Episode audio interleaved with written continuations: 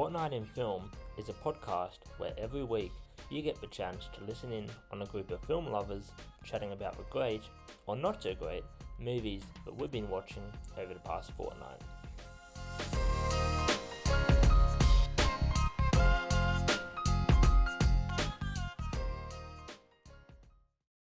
Hello and welcome to episode 29 of A Fortnight in Film. I'm your host, Jason. I'm your co host, Christian. Thanks for tuning in. Uh, we've got a few highly rated films to discuss today. Yeah, Um, we do. All three films are sitting at an average of four or more on Letterboxd. So uh, my pick's sitting at 4.1. Uh, yours is sitting at 4.3 and actually sneaks into the top 50 of a uh, of Letterboxd top 250 in number 48. And George's pick is sitting at 4.0. So we've got um very highly acclaimed films to discuss, and and perhaps more importantly for the podcast, uh, this is the first time, actually, since we moved to our you know current format of discussing uh, three three films in episode. This is the first time since that episode, episode 15, all the way back in January, that I've given all three films four stars or more. Oh, really? Nice. Yeah, I, I haven't looked at your ratings. Um, I've been. We were talking about this before we started recording, but I'm I'm very very behind. I'm I'm like nine film reviews and like five or six book reviews behind, and uh, I've just been working so much, and you know we got the baby and everything. Um, so I, I'm very very behind. So I have not shared my ratings, uh, but I also have not been looking at anyone else's. So that's very encouraging. This ought to be a good episode. It is. We're going to be very positive. Heads up, the films we're about to discuss may contain spoilers.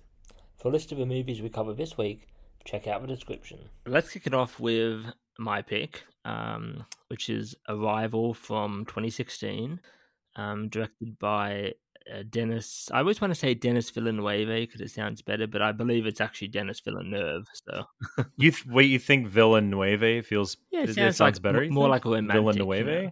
Villeneuve. I am Mr. Villa- Villeneuve. You know, Eh. Sounds cool. I don't know if it's that romantic when you mis- mispronounce stuff. So Ouch. I thought we are going to have a positive episode. here.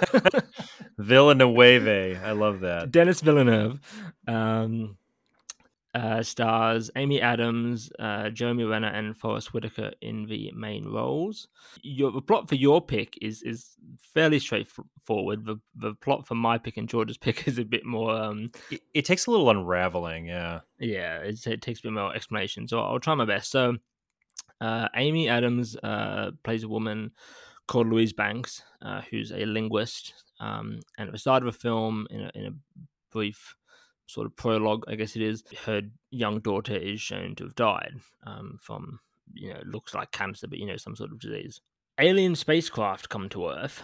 Um, and I guess they're in the shape of something like a monolith, would sort of be how I would describe it. It's it's it's not like your typical like UFO flying saucer thing. It's it's kind of like a half an egg shape. It's not you know monolith mono, the the monoliths in the um, Kubrick films were I mean like long slabs. This is kind of like uh, oblong, I guess. Um, so there's twelve of those who come to Earth, um, in different cities around the world. Um, and one of them uh, lands in the state of Montana. So the army recruits uh, Banks to you know study the aliens and, and communicate with them, along with uh, a physicist called Ian Donnelly, who is played by Jeremy Renner. So they make contact with with the aliens.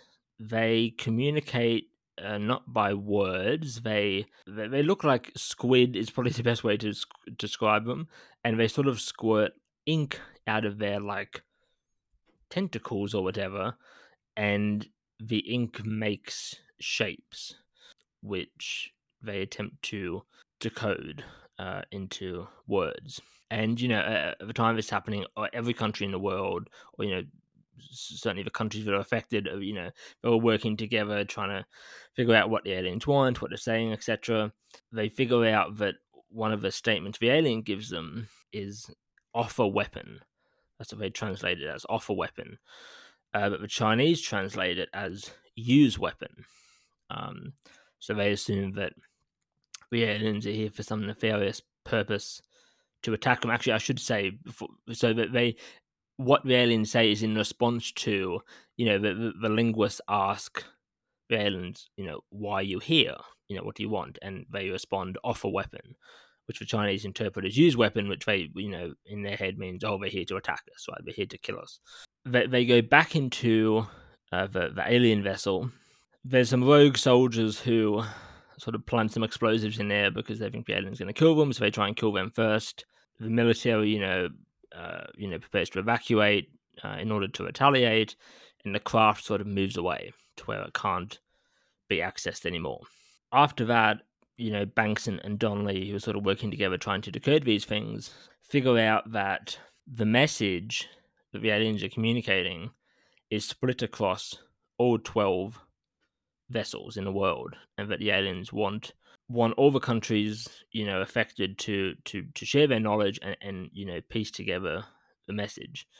And so banks goes back to the craft by herself and aliens reveal that because there's two aliens they reveal that one of them died in the explosion. It says to banks that the aliens there to help humanity um, because in 3000 years in the future they will need humanity's help.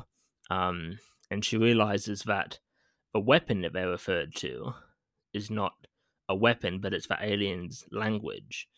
And when you learn of it, when you learn it, it sort of alters your perception of time, and you can sort of see things, you know, in the future. You have memories of future events, you know, where it's revealed that at that point, Banks's daughter, at, at this point, she's experiencing flash forwards, right? Her, her, her daughter at this point in the film is not we're led to believe she's already died, but we we learn that she's not even born yet, and that these these memories she's had of her are actually flash forward. She's actually you know seeing what's going to happen in the future. She has another premonition where she's at a UN event, you know, celebrating the world coming together. The Chinese uh, general, who's sort of in, in charge of China's response uh, to the whole thing, uh, thanks her because she called him um, in the midst of this and said what his dying wife's words would be. All right, now you got to repeat them though. Oh, yeah, they, yes, they were. War doesn't make winners, only widows. You don't speak Mandarin? no, I, know I don't actually. Surprisingly, actually, I'm going to get into that later on. That's another point of mine. Is about oh, language. Oh, okay. Um, mm-hmm. you know, she she has this flash forward of there's been peace because she's done this. So she, you know, in the present tense, she she calls the general and she she tells him, you know, what his dying wife's words are, and and everything is saved, and you know, the aliens leave because the world has come together. Um, and you know, every every country has released their part of a message. And at the end of the film, you know, Banks Banks and Donnelly, you know, we we we see that they've gotten together and you know they've had this child together you know that what we saw at the start of the film was Banks knew this was going to happen in the sense of she knew that her daughter would die, and she knew that her husband Donnelly would would leave her um, because she knew that. And the film ends. Um, that was probably somewhat of a jumbled explanation. It's it, I feel like it's one of those films you have to watch to to to understand. You, it's hard it's hard to explain it to someone who hasn't seen it. You just sort of have to watch it and experience it. Yeah, and the, and the way the plot sort of unfurls, I think, is very intricate and uh, very very deliberate and well timed. Mm, definitely, well delivered. Yeah. Um. So this was a rewatch for me. I'd seen it years ago. I couldn't really, I couldn't really remember what happened. I remembered the the general gist that like aliens, you know, came to Earth and there was this linguist who had to communicate, but I couldn't remember anything else. Um. So I thought it was great. I gave it, I gave it four stars. Um. What did you think? I thought it was fabulous. Um, it might be a five five star film for me. I'm trying to kind of talk myself out of it so I can be stingy with those five star ratings. You know, um, I'm doing my best here, but it's it's really started. It, it just kind of wins you over. Um, first of all, it is one of the better science fiction films that is grounded in like present time, more or less. Uh, that that's come out in some time you know, supporting all the other things it does well that are novel, you have things like an amazing production value, a great cast. Everyone was casted very well. The performances were incredible. Amy Adams is one of my favorite performers of all time.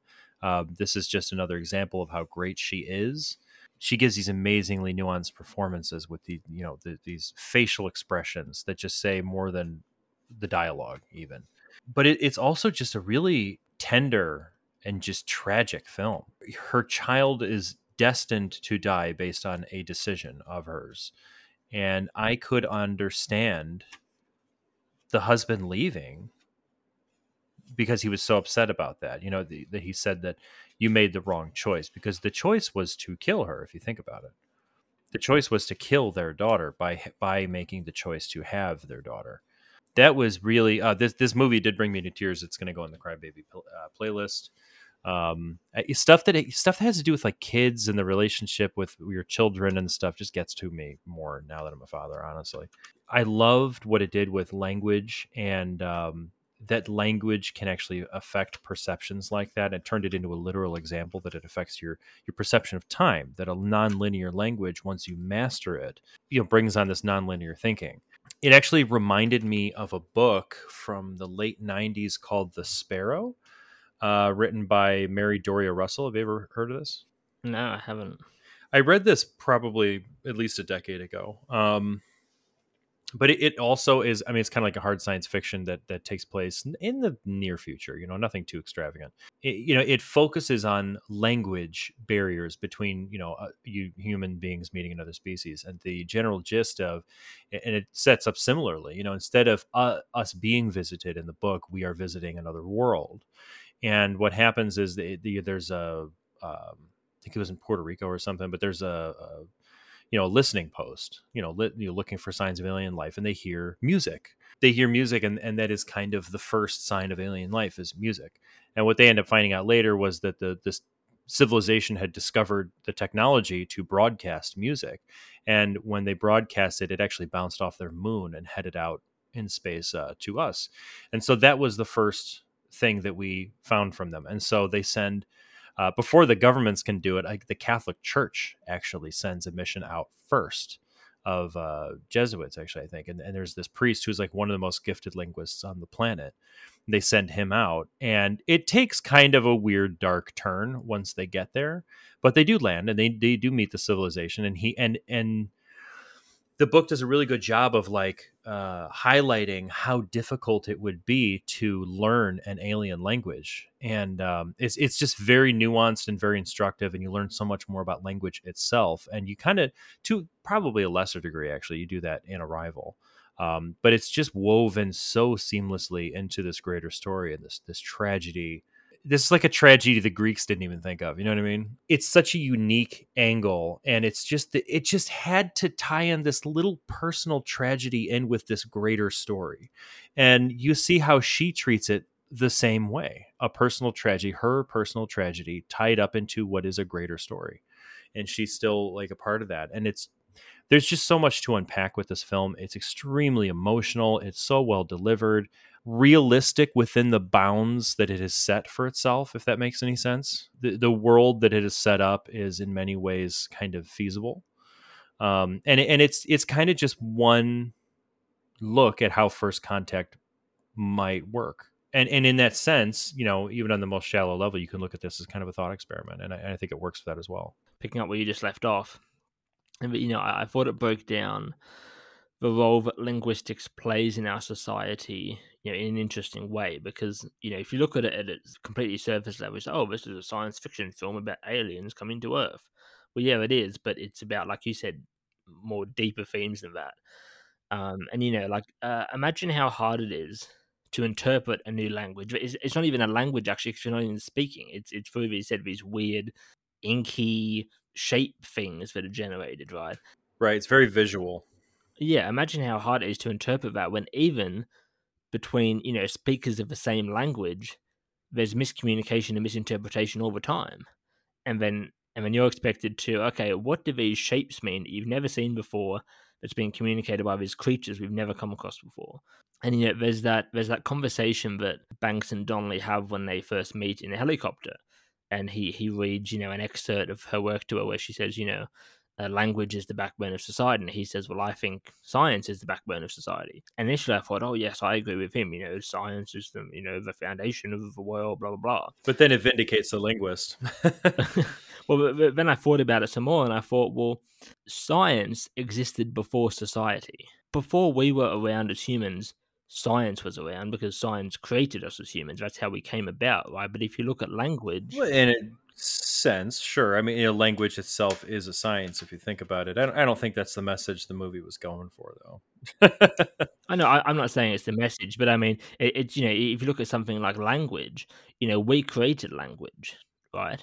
Like we did not create science, and if we didn't have language in society, how would we communicate? You know, like science is there, right? Gravity is still there, physics is still there, you know, biology is still there, but we maybe I'm de- descending into semantics, but I think science science is the way that we understand the natural world around us. Gravity is part of the natural world around us. I think science, in in the sense that they were inferring, is kind of a human construct because it's it's the means of study and observation. Because the world isn't science. Science looks at the world. True, but but the world is also made up of science. It's made up of things that science studies. I don't, maybe I maybe I'm taking this in a different direction.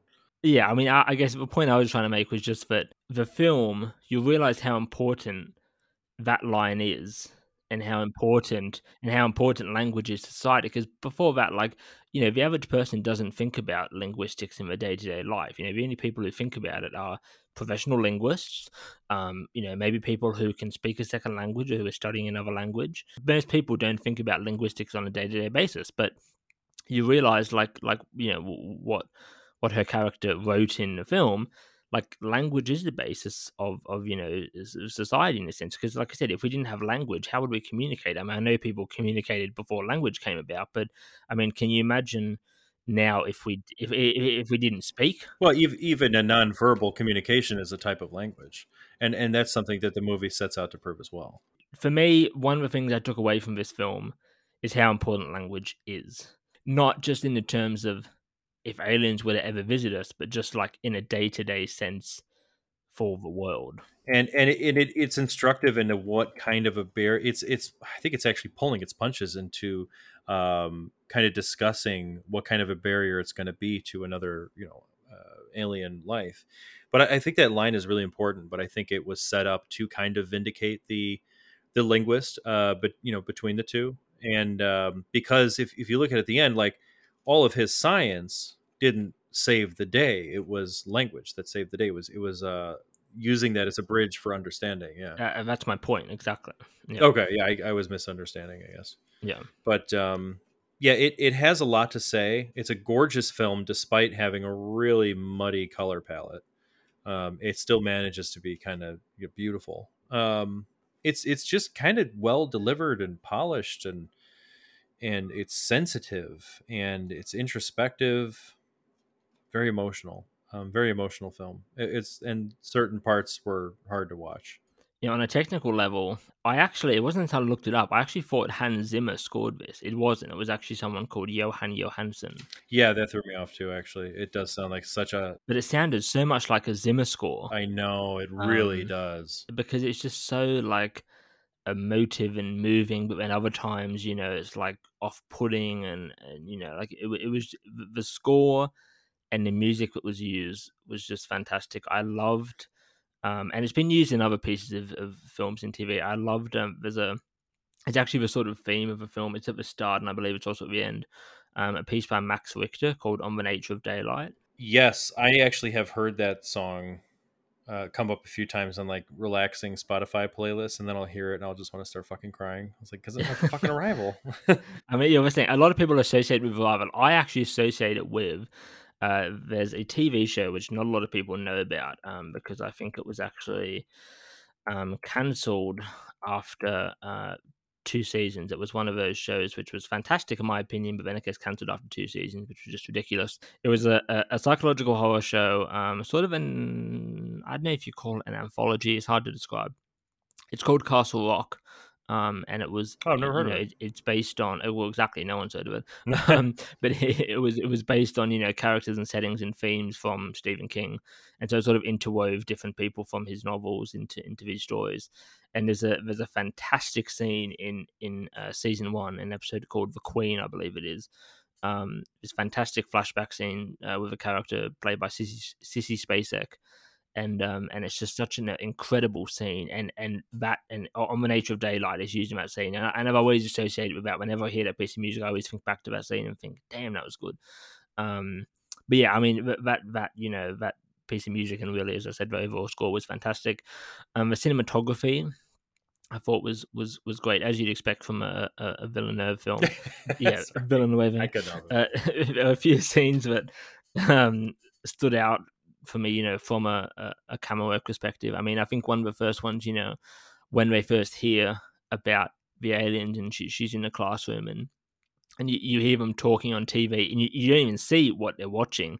You just see the, the camera slowly panning on the students, which is scary because then you're left to think, well, what what does it look like? What is happening? You know, you'll have to fill in the gaps of your imagination. And then you know when they first, you know, when they're getting there on a helicopter and they first see the the alien vessel, you know, and it's this great panning shot, and when you see the camp and there's that really like discordant music, you know, and, and then when they're going up in the elevator to the to the vessel, and there's again there's really like jarring music, and and they sort of go over the the sort of edge of the thing and you see you know you see the the scale of it and, and they've got the glass wall there which just makes it look so much you know bigger and imposing than it is um I thought that was just fantastic. And and there were so many little things that Villeneuve captured too. Uh, and one of the, the little things that really stood out to me when I rewatched this was, do, do you remember when the, uh, the you know they're on the elevator and then they go up to the top and they're able to touch the hull and then the elevator starts moving to you know the side,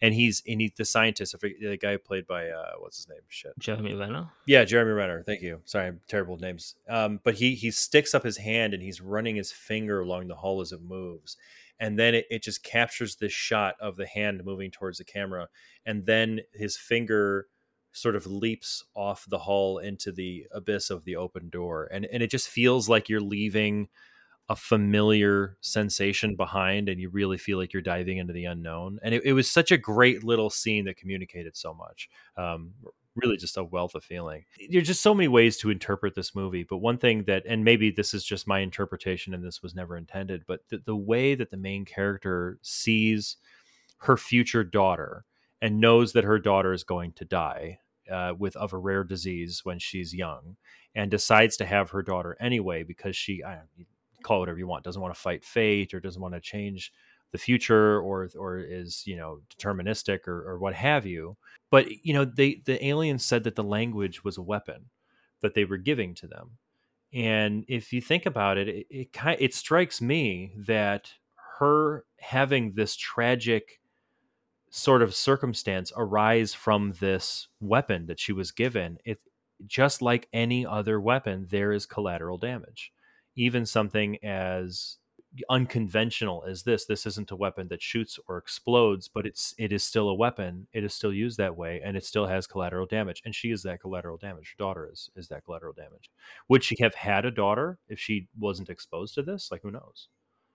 Probably not really because they brought this brought those two characters together. That you know it is a collateral damage just like any other weapon. And um it makes it feel like this communication vessel but it, it also demonstrates the the versatility of language, how it can be used as a weapon. Uh, I think that's a really good point. And you know that that twist, well, really, the two twists.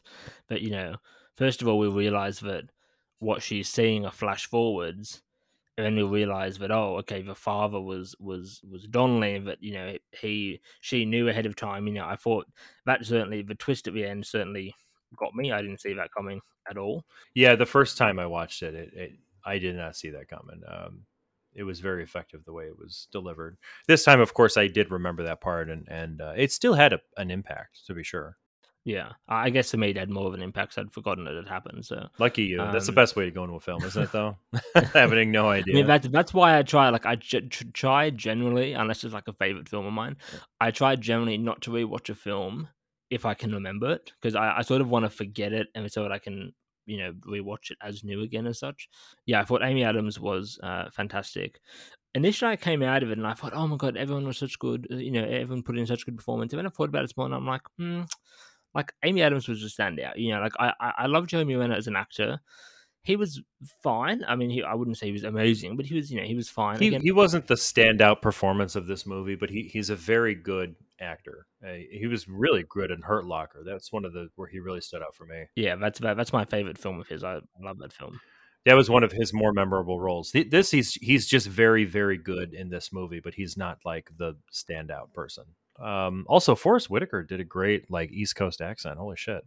It's just me. He sounded great. I mean, does he sound different normally? I I don't know how he normally sounds. I don't I don't know what I would say his normal accent is. I guess, but he definitely did an accent in this movie, and I, I thought it was very um, a very good take on that accent. It's not an accent from a region where I'm from, but uh, it sounded more East Coast to me. Um, but no, I, I thought it was very. he did good accent work, in my opinion. Well, did we want to move on to your pick? Yes, uh, I picked Paths of Glory from 1957. 1957, uh, 88 minutes long, but directed by Stanley Kubrick. General synopsis is, uh, uh, as you said, it's more straightforward. A commanding officer defends three scapegoats on trial for a failed offensive that occurred within the French army in 1916. It's sitting at a 4.3 average. Absolutely phenomenal. By the way, um, Kirk Douglas. It. I mean, is Michael Douglas not a direct fucking clone or what? It's incredible. Like they even sound the same. I forgot that this was not Michael Douglas at first, and then I'm like, oh, of course it's the '50s. Of course it's not fucking Michael Douglas. But uh, you know, you forget it for a minute. I mean, they're identical. It's crazy. It had a really, really good performance from uh, from Kirk Douglas. I mean, the man was extremely talented. Great Stanley Kubrick setups and shots. Um, everything is purposeful, and some of the best uh, examples are where it's it's following you know officers through the trenches. And you know they're kind of walking towards the camera and everything is just set pieced perfectly on either side you know everything is everything is exactly where it should be it's typical stanley kubrick movie. Everything is where it should be. Yeah but basically there's a uh, uh, you know tale as old as time when you read world war one shit. Big generals you know they they think they you know on paper that uh, you know it's simple measure of casualties and numbers and you know the the uh, advance is gained in in such small increments that they decide they're going to have a big offensive. They're going to t- take this uh, section called the Ant Hill. I don't remember which part of the battlefield this was supposed to be in. You know, it's supposed to be the French army, and they're supposed to attack the Germans, take this hill, and then hold it until the evening where they can get reinforcements. Uh, which, knowing them, are probably not coming. They uh, have artillery support. Um, I did like the attention to detail. The you know when the when the offensive fails because uh, you know part of the uh, the unit does not leave the trenches and you know the general starts yelling the the the artillery advance is getting away from them it's getting away from them and that was a really good attention to detail because one of the things they would do is they would fire the artillery in a way that it would move in a line up through no man's land up to the positions they called it walking up the artillery and the the the forces would follow behind the explosions and it was supposed to be very well timed and uh, meticulous so that when the explosion stopped you know the advance would be almost at the enemy line. That was a very good attention to detail, but uh, it didn't uh, make a difference because in the movie, you know, some of the soldiers don't leave the trenches, and the general uh, is very upset and tries to order his own artillery to fire on his own men, uh, saying that they are mutinying. And of course, the order is refused. This is used against him later for turns out to be political reasons. It was supposed to be amnesty reasons.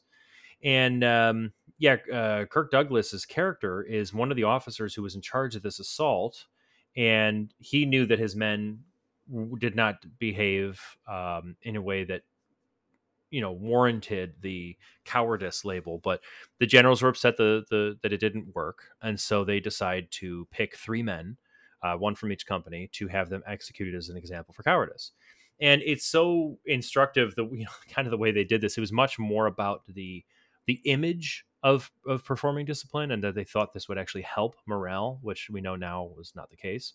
You know, one guy um, fell back uh, because he was alone, basically, and what is he going to do? Charge the whole line alone? So he fell back. Another guy was chosen randomly by lots, which uh, the tribunal actually said was fine. It was uh, old practice in the French military, which is just it, it just this shit is just laughable. Another one was knocked unconscious before he could leave the trenches, and they called him a coward.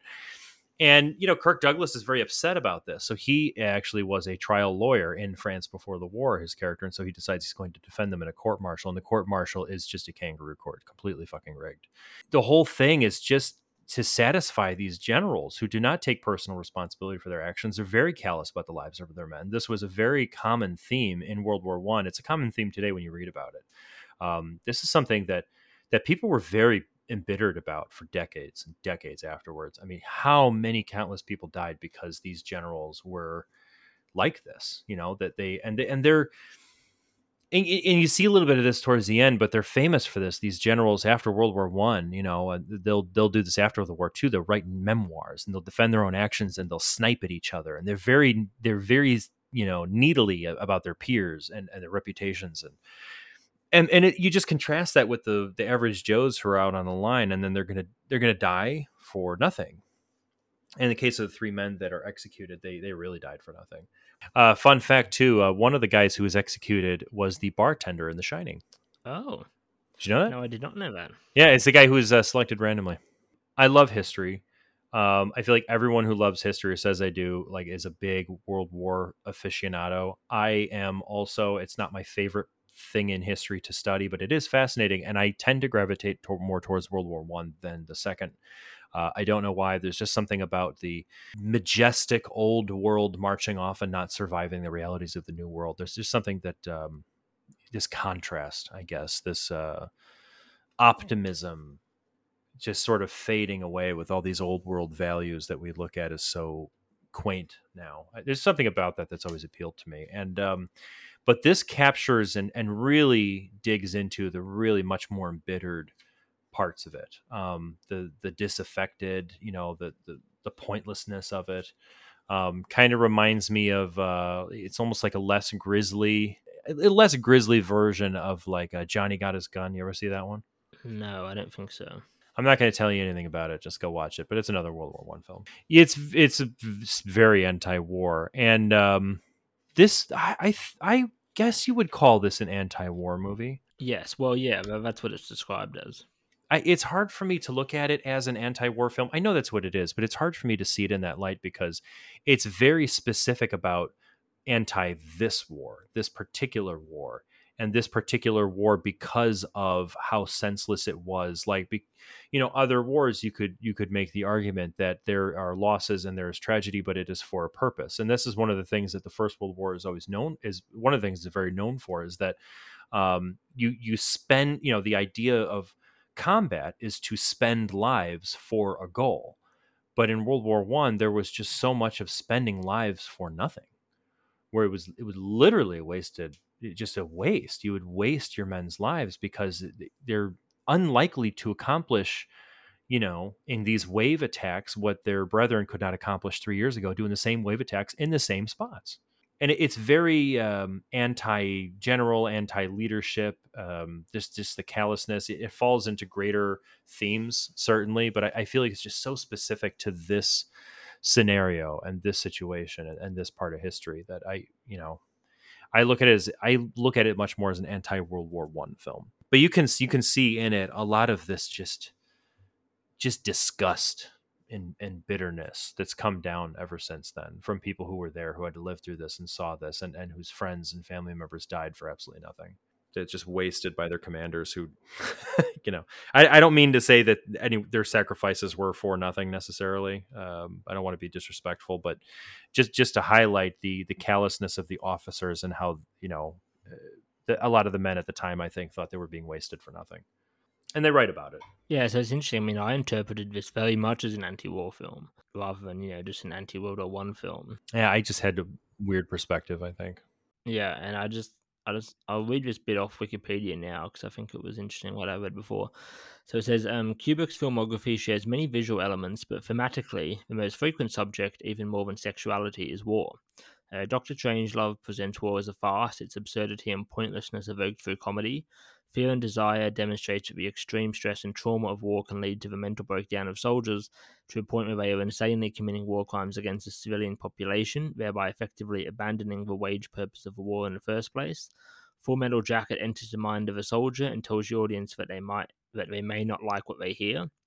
Spartacus, which also stars Kirk Douglas, uh, also shows the horrors of war, uh, much like Barry Lyndon and Clockwork Orange, with its many references to World War II and other conflicts. Um, so I thought that was was you know interesting that these themes of war are there throughout Kubrick films. I mean, I I have seen quite a few Kubrick films. I would probably consider him my favorite director, and and certainly, you know, it, it war is a is a theme that's present throughout a lot of his filmography, even in one of his you know earlier earlier films like this, obviously in 1957, like you said. So I gave this film five stars. Um, I mean, I'm a sucker for Kubrick. um, and I'm a sucker for war films.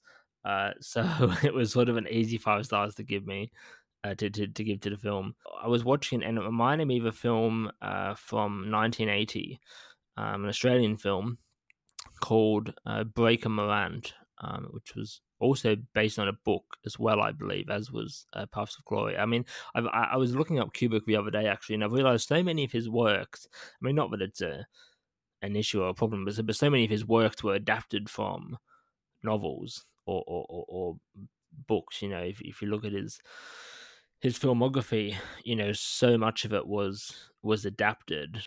You know, whether it was something like you know Paths of Glory, like I said, like later, um, 2001: A Space Odyssey, Clockwork Orange, The Shining. You know, so much of his work was was adapted from other other sources. But look, you know, I I thought this was fantastic. Um, I've only ever seen Kirk Douglas in one other film, um, which was uh, Gunfight at the OK Corral, which I think is a great film. But this, this, yeah, I mean, he was obviously incredible in this film. Um, and, and, and just to uh, sort of diverge there, um, so to, to to get back to Breaker Morant, so so Breaker Morant um, uh, is is another true story. This was sort of loosely based on a true story. Breaker Morant, I'll read the Letterboxd synopsis because um, that sort of sums it up well enough to where you can see why I'm comparing it. Um, so it says during the Boer War, three Australian lieutenants are on trial for shooting Boer prisoners. Uh, they acted under orders. They are being used as scapegoats by the general staff, who hopes to distance themselves from the irregular practices of the war. Uh, the trial does not progress as smoothly as expected by the general staff, as the defense puts up a strong fight in the courtroom. So that's sort of different, but it it it reminded me of you know, there's there's someone in that film, you know, like Kirk Douglas's character in this film, someone who you know takes on their case as a lawyer and who is who has integrity and who wants to save these people from being you know wrongly executed. Um, you know, there's there's generals in that film, much like those in this film, that couldn't care less about what happens to their men, and, and they just want to you know set an example, as it were. And yeah, that film I also gave five stars. Um, it's sitting at a three point nine average on Letterboxd, so quite highly up there. Um, but I thought that was fantastic, as I did Paths of Glory. I mean, like you said, you know, so much to like in this film. You know, the camera work, as you'd expect from a Kubrick film. I mean, like you said, everything's in its place. Everything is is is perfect in that sense because he was a a perfectionist um, in a, in a good sense of the word. Yeah, notoriously so. Not music so much, but the way the sound was used, the explosions and the machine guns and the drums and mm-hmm. Yeah, you know, the whistles as they go over the top. You know, all of that just added so much to it. Um, just you know, put production wise, you know, technically you, you can't fault this film. So Kirk Douglas, outstanding. Even some of the other you know actors i mean the, the, three people who were who were killed i thought were good um you know the two generals you know, great. Yeah, they were. I hated them because they were so good. exa- exactly. Yeah, very effective. And yeah, just you know, the messages that got across about you know, anti-war, and I mean, I, am not going to repeat what you said. You said it, you know, better than I could. But it's it, it's it's that old you know saying which has been used you know, probably for about 100 years now. I mean, I don't know when it actually came about, so I could be wrong in that sense, but, you know, lions led by donkeys, you know, and uh, originally that was applied to the British Army, if I'm not wrong. But certainly, you know, based off this film, it could be applied to the French army too, right? So I love that quote, and I'll just read it in in full here. Um, Kirk Douglas's character goes to one of the generals and says says the other general, like you said, fired, you know, tried to fire on his own army uh, to get them out of the trenches. The general who he tells believes that Kirk Douglas's character, Colonel Dax, he believes he did that to get the other general's job he didn't. He just did it because obviously it's the right thing to do. Um, and so the, the general says to him, You've spoiled the keenness of your mind by wallowing in sentimentality. You really did want to save those men, and you were not angling for Mireau's command. You are an idealist, and I pity you as I would a village idiot. We're fighting a war, Dax, a war that we've got to win. Those men didn't fight, so they were shot. You bring charges against General Mireau, so I insist that he answer them wherein have I done wrong? And Kirk Douglas's character goes to this great close up of his face and, and he responds, Because you don't know the answer to that question, I pity you. And I thought that was that line summed up the whole point of the film. You know, But these generals, like you, like you said, they didn't give a fuck. They didn't care. These people are just expendable to them. They're just cannon fodder, you know, to to to, to use a term of its day. It, it doesn't matter to them that you know the operation was you know launched within a day and and even if it had been launched within a week, you know, or a month, it still probably would have been unfeasible, let alone a day's notice. You know, we we as the audience can see the factors that that led to its its uh, you know impossibility in in being completed. But you know, oh, they make it quite apparent that this was an impossible uh, impossible test that was pushed forward anyway. I mean, they they really spell it out for the audience, which is good. You know, to, to this crazed General Mireau, he doesn't you know facts are not important. He just all he cares about is getting you know them capturing the anthill because you know what's in it is a promotion for him. So I think you know it it, it really laid bare that incompetence. And you know, for me, I've never been particularly interested in World War One. You know, I'm much more fascinated by World War Two, uh, and and the Vietnam War. I'm really interested in the Vietnam War, and I, this certainly would be, you know, would be up there in terms of you know one of the best. Well, obviously one of the best films ever, full stop. But certainly, you know, you, you couldn't make the case. I'd argue off off you know, and again speaking as someone who hasn't seen many World War One films, but you could make this you could make the case that this is, you know, one of the best, you know, or, or the best World War One film ever. Um, and that's debatable, but um, actually, there, there there's another film I'd throw out there. It's not as good as this, but I, I it does I do I have always held it up there, and I've seen it a couple times.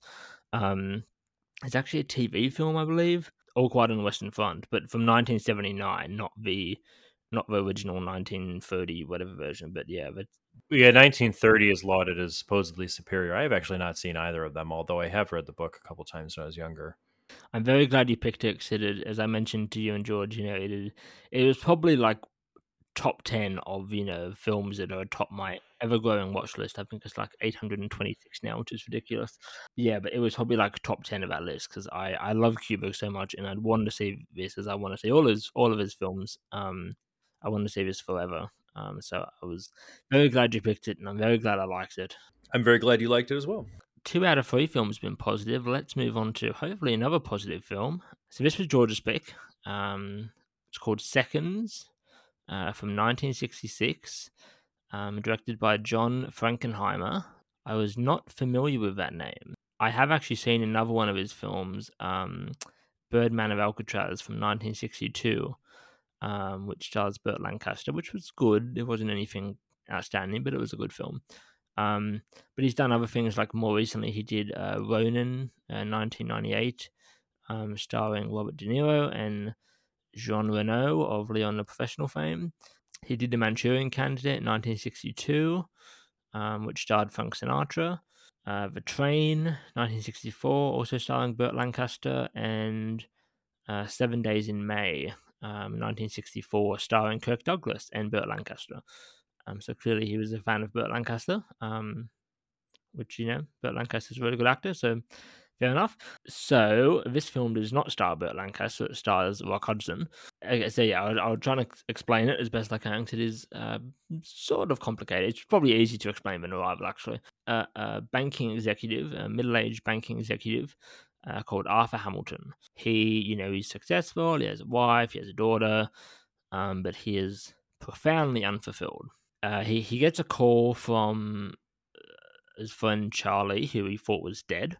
Charlie says he he changed his identity for this uh, this organization known as the company. You know, encourages Arthur to do the same. What the company does is they fake. So you know, like if if you were to go to the com- uh, the company as a client, they would fake your death. They would make you into somebody else who has recently died. They, you know, they do extensive plastic surgery on your face. They, they, you know, they even change things like, you know, your vocal cords, and your teeth, and your fingerprints, etc. Um, and you, you essentially take on the identity of this this person, you know, who has recently died so Arthur Arthur does this. He he becomes uh, somebody called Antiochus Wilson or uh, Antiochus, whatever you say it, or also known as Tony Wilson. He he lived in New York um, when he was Arthur Hamilton, but now he's on this. Uh, you know, he's got this new identity. He he moves to um, Malibu in California, um, into this community with other reborns that are like him, which you know, people that have also undergone this uh, process.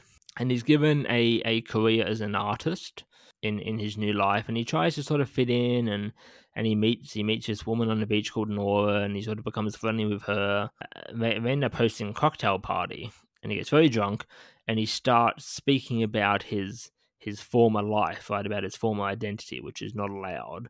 Charlie calls him and says, "Oh, you, you, know, by doing this, you basically, you know, put yourself in danger, and you're not allowed to do this, etc." And he says that Nora was not, you know, Nora was not a, a, a normal person. She was a she was an employee of a company. So you know, he gets upset by all this, of course, and he he goes back to his his his home in New York. You know, when when he was Arthur Hamilton uh, and he he meets his wife and he poses, you know, well he, he is an artist, you know, in his new life, but he poses, you know, oh I was a friend of Arthur's, you know, can you tell me about him? And she says that you know Arthur was emotionally disconnected and that you know she couldn't really understand him. The company comes in and picks him up and he says, you know, I want another identity. I'm not happy with being Tony Wilson. I want a new identity. And they say, okay, well, you have to refer someone to us, right? Because that's how uh, you know this company works as, as one of them says in the film you know we can't advertise in a newspaper or magazines obviously so it's all word of mouth and he says well i don't know anybody who can recommend because you know the people he knows well one of them is charlie who has already had this process done. Um, and all the other people he knows are you know certainly he knows in his new life are, are already reborns. You know everybody he met in in malibu everybody there was a reborn right um, so he, he doesn't know anybody to recommend, and he's he's put in this waiting room of all these other people, also including Charlie, who's there. Everybody in that room has said, "I've been reborn once. I'm not happy with who I was reborn as. I want to I want to be reborn again." What happens to Arthur and presumably Charlie and presumably every man in that room? Um, unless they provided a referral. But even then, even you know, even if they provide a referral, maybe this still happens to them. Who who knows? They get killed. Um, so Arthur is, you know, he he believes he's going off to be reborn again. Uh, you know, assume another identity, but he's actually. Uh, being taken in to be killed, said that okay, well, your body is is now going to be used for somebody else to allow them to be reborn, and and the film ends with a you know this sort of distorted image of of him, you know, playing with his daughter on the beach. Um, but you know, you're left to think, well, is it him? Because the person sort of looks like Tony Wilson and not Arthur Hamilton. Fades to black and he dies. Um, so that's the plot of a film. I gave it four stars. Uh, I thought it was a great film. I thought it was, you know, much like Arrival, it was very interesting in the themes it brought up and discussed and presented, etc. Um, what did you think? At the low end, I would give this three and a half stars. At the low end, um, probably sitting more closer to a four. It is a very good film. It was very interesting. Um, yeah, I got I got some David Lynch vibes here and there. Uh, the camera work was really interesting. It was very kind of in your face. The camera work, uh, like this, movie had kind of a personal space issue, man. But I liked it. It was it was very. Uh, it made it feel claustrophobic. It made it feel kind of stuffy. You know, yeah, and it, it was very effective. That made made you feel kind of just like slightly unnerved, like the whole time. Like it just it did that to kind of get under your yeah, it did that to kind of get under your skin, and it did a good job. Yeah, the movie itself, or the themes, or the uh, you know the situations don't put you off. The you know just the filming of it is supposed to do. Yeah, the tone of it. Yeah. Right, and it kind of just accentuates the the disturbing uh, stuff that it's going for. Um, I do think it kind of lagged in the middle. I got you know when he was in his life i wasn't getting as much of the like deep sense of dread under the surface of like everything being kind of a setup. Like I, I know what they were going for that like you know everything feels fake this is the truman show like everyone's in on it you know a little paranoia. Um and and i get what they were going for but i wasn't i just wasn't feeling it kind of in the middle of the movie. I was getting a little um not quite bored. Bored's kind of a harsh word, but I was I was getting a little like I was ready for it to move on. Yeah, no, that's fair. Yeah. Yeah, and, and it did all these interesting things in kind of the first act of the film. And and then it kind of felt like it was doing fewer interesting things. It was a little less innovative as it kind of got stretched out into the second act. I, I don't know if I'm re- explaining it properly. Um, the third act it did it did pick up a little bit. Honestly, I think some of the best scenes were when he's actually in the the company office, like discussing the changes and you know that kind of thing. It it didn't completely blow me away, but it, it was very interesting. It was it was very original. Um, I can see, uh, you know, kind of like where a lot of films afterwards kind of drew inspiration from this. It, some of the camera work was really interesting. I loved the one where he's moving through the party and he's kind of drunk, and, and they had like the camera harness on him where it follows him over the shoulder. That this is the earliest example I can think of of a film that has done that. I'm wondering honestly if this kind of invented that shot. It's it's a damn it's a damn good film. I just would have liked a little bit more spice from the second act. You know, a little little less mundane. I wish they would have they would have uh, cranked up the you know the the unsettling heat a little bit. It's kind of simmering below the surface because it's. I think it's supposed to feel like a slow boil.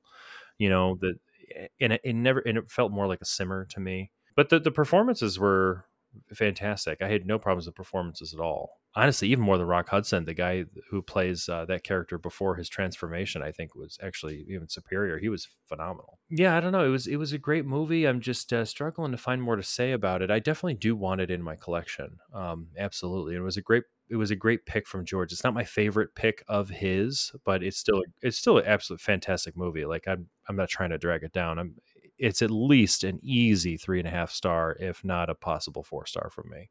I mean, everything you said, I, I also thought. So I agree that it did drag in the middle. I agree that, you know, I wanted more of that unnerving and quality because it, it felt like it leaned away from it yeah. a little bit. It, it, was kind of a perplexing if that was on Yeah, purpose. because, you know, that that's that's the whole point of a film is is okay, you've been given this new body, you've been given this new life but something's not right and you're not happy with it. But it, it didn't, you know, it never really sort of showed that as such, or, or, or, like you said, leaned into it as much as it should have.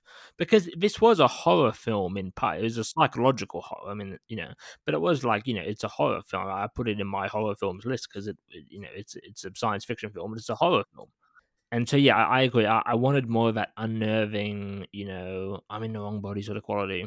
I did love the ending. Well, yeah, and the ending was probably what bumped it up to four stars for me. I, I probably had it three and a half as well. Yeah, it was fucking dark, and I liked it. I liked how dark and it then, was. Yeah, I, I, did think this is going to go on your dark ending list.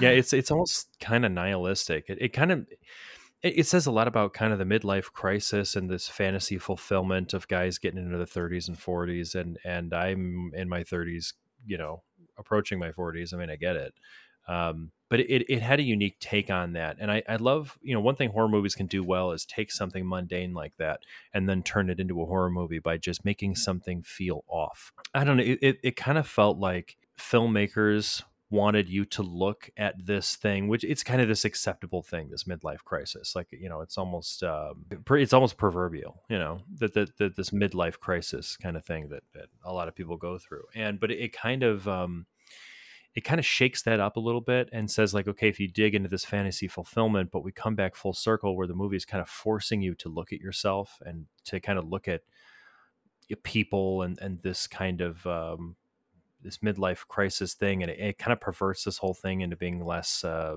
easygoing, less funny. You know, you, people joke about the midlife crisis kind of thing, but th- this is much more in your face. It's much, it's kind of confrontational almost.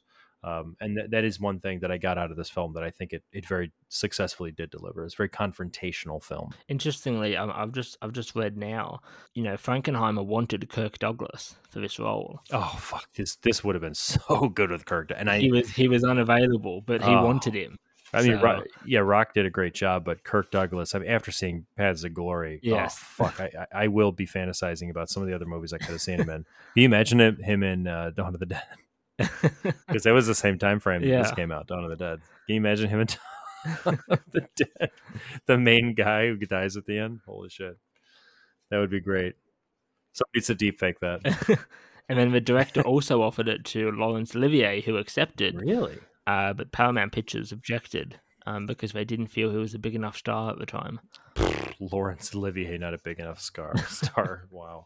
Um, so then uh, Rock Hudson was uh was was picked, and yeah, so I mean, yeah, I thought he was he was a great pick, but I agree with you. I think John Randolph, who played the original Arthur Hamilton, I thought he was he was fantastic as this, you know. Yeah, something about Yes. him and his delivery Yes. was just mesmeric. Yeah, I hundred percent agree. He he like thrived in the close up. He absolutely lived there.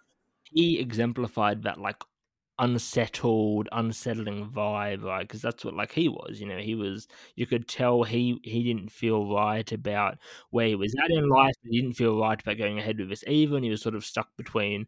Okay, I don't like my life now, but I don't, I don't really want to undergo this drastic thing, and and obviously, you know, they they talked him into it as such by blackmailing him into, you know, looking like he sexually assaulted this woman. You know, they drugged him and set up this whole thing of where they're like, well, if you don't sign these papers, we'll release this film. But I, I you know, and, and I think another person who stood out to me was the, the the old guy who was like, you know, the founder of the organization, who was played by an actor Will Geer. I'm not familiar with him. He looked like a carny though. Yes. Like, is it just me? Well, that's his thing, Oh right? It's just, like you know, he's selling a dream. You know. Um, It's yeah, it's true. and so yeah, I thought he he was really good. It was interesting when I was watching this film. I was sort of comparing it, and this might seem like a weird comparison at first. I was comparing it to something like "It's a Wonderful Life." It, it, I mean, "It's Wonderful Life" obviously, you know, is different in that um, uh, George Bailey, you know, he doesn't take on someone else's body; he just disappears. Right? He's like, hey, I'm being given a glimpse to see what life would be like without me.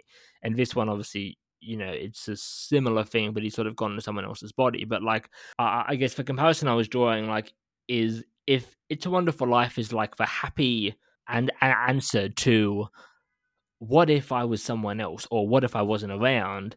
This is the like terrifying answer to what if I didn't exist, or what if I was someone else. Yeah, this is kind of the the the flip side of that coin. Exactly. This is like the nightmare version, and I, I don't think this is this was a great film. I don't think it's as good as It's Wonderful Life. That is like one of the best films ever. The themes that it presented, I think, are very interesting to me, and they're not. I mean, now you see them, you know, in lots of science fiction, but certainly first time, you know, mid sixties. This idea presented, like you said, a middle life crisis. I mean, it's been happening, you know, for hundred years or more, I'm sure. But it it it sort of answered that question. Okay, well, you can be somebody else. Look at what happens. You know, it's it's you know, it's that thing of the grass isn't always green. You know, okay, maybe you take on a new identity. He's just as miserable. He's probably more miserable actually. Um, than he was, you know, in his original, you know, body and life. So I think, you know, those those themes were just very interesting, and you can see how, you know, this film, you know, probably inspired a lot of other, you know, films and TV shows that came after this that dealt with science fiction and dealt with, you know, people taking over other bodies and etc.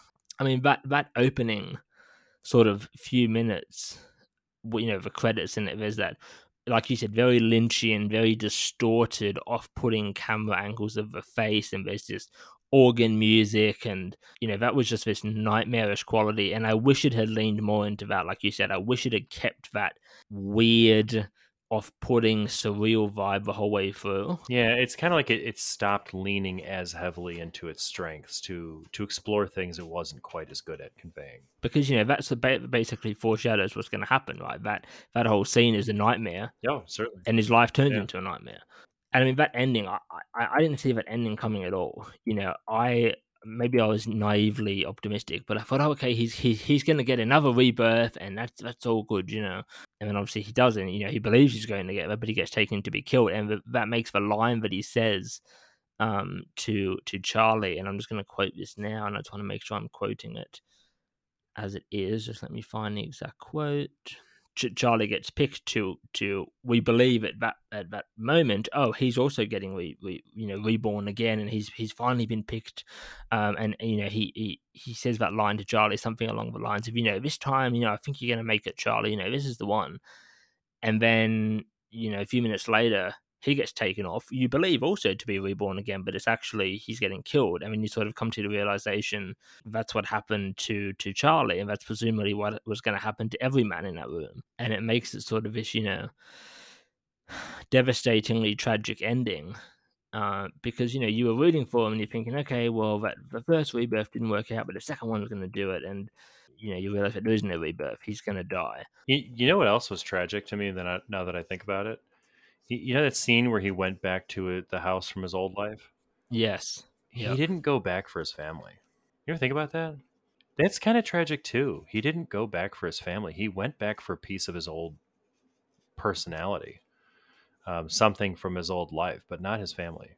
He he didn't seem to give a shit about his wife even when he went back. And like I get, you know, the setup that they put in that that, that that's kind of like it just devolved into this sort of loveless partnership. Um, but um, I, I think that's kind of sad too. He didn't go back for his family. He didn't go back to try and reconnect with his daughter or anything. He just he went back for a piece of himself that he left behind, but but not the familial ties. I, I was just thinking about that, and that's kind of like it's a its own little tragedy that that it was all about him. You know. Yeah, that's a good point. I mean, like I said, he, he went back to figure out why, he, you know, like what he was doing wrong in his old life, basically. Which, when you think about it, is moot because he's someone else now. So it doesn't even matter what he did wrong in his old life because he's not even that person literally anymore. He's an entirely different person. So, and and, and that's a point. I think maybe, you know, people could read this a lot of different ways and just say, oh, it's a science fiction film about you know, what if I was someone else? But like you said, there are those elements of tragedy there, which gives it, you know, deeper thought and, and deeper meaning. And, and obviously, you know, like I said at the start, it poses a lot of interesting questions and scenarios. And it, it's it's like, you know, Arrival, and but it's sort of a thought experiment. And I guess it's also like Paths of Glory, and that, that too poses, you know, questions about war and, and things about nature. I, I feel like all the films we discussed this episode, you know, pose some pretty big, interesting questions for the audiences to ponder on. Well, some of the best films do. Well, on that note, uh, I think that wraps up episode uh, 29. Thanks everyone for tuning in. Uh, as always, if you enjoyed today's uh, episode, we'd love it if you could give us a rating on Apple Podcasts or Spotify, and we'll see you next week.